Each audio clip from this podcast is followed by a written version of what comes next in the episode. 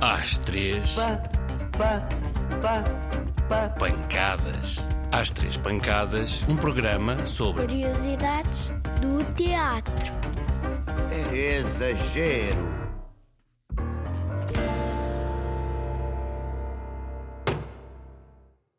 Olá, eu sou o João Betancourt, sou ator, comecei por ser figurante. Por acaso correu bem, também me esforcei para, para que isso acontecesse e foram surgindo as oportunidades.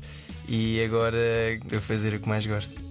A primeira vez que fiz teatro foi, foi a fazer a peça da Anne Frank. Eu fiz uma audição, tive a sorte de passar nessa audição. Porque eu quando comecei como figurante, uh, disseram-me que eu tinha que ter uma formação, tinha que me formar e eu percebi logo que sim, que tinha que. que tinha mesmo que ter, porque é, é, como, é, como, aqui em todas as profissões, nós temos que, para sermos bons e termos a, a, a capacidade de, de, aprendermos e, e de nos inventarmos a nós próprios, uh, temos que ter as bases e as bases é com formação.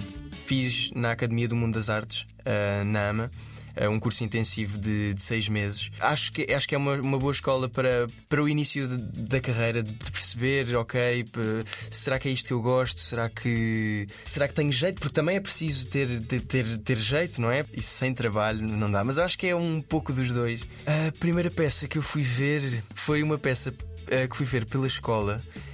Um, foi o Alto da Barca do Inferno. Um, e, e, foi muito giro porque, porque eu subi ao palco. Chamaram-me para ir ao palco. E eu, muito, muito envergonhado, lá subi. um, por acaso, isso é uma, uma, boa memória porque já não, já não, me, já não me recordava dessa, dessa memória.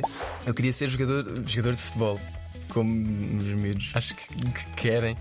Porque eu comecei a ter esta ambição porque eu tive uma lesão no futebol e depois pensei o que é que eu vou fazer agora? Uh, comecei, adorava desporto, adorava filmes, adorava, adorava ver teatro, adorava. Pronto, adorava os dois meios.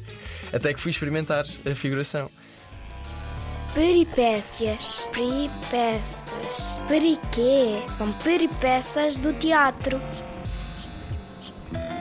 Então, uma peripécia que já me aconteceu estava a fazer uma peça de, de dos judeus e, e, os judeus têm o, o Hanukkah, que é uma celebração. E, e nessa, nessa cena eu tenho que. Pronto, chatei-me com a Beatriz Frazão, tudo em cena, não me chatei na vida real, mas uh, chatei-me com ela e tiro-lhe o diário, tão precioso para ela. E eu supostamente eu tinha que deixar o diário em cima da mesa quando saio da cena. Só que eu não me lembrei e mando o diário para trás. E a Bia não viu e leva com o diário mesmo no meio da testa. E, e, nós tivemos que seguir porque, porque o teatro é ao vivo, tem de ser uma coisa, uma coisa real e aquilo tem que seguir. Quando, quando acabou a peça, eu, Bia, desculpa, desculpa, desculpa, desculpa. Quando ela levanta o cabelo, tem assim um, uma nódoa negra do diário. Bom, Bia, não voltará a acontecer. Para que serve o teatro? Quê? O teatro serve para quê?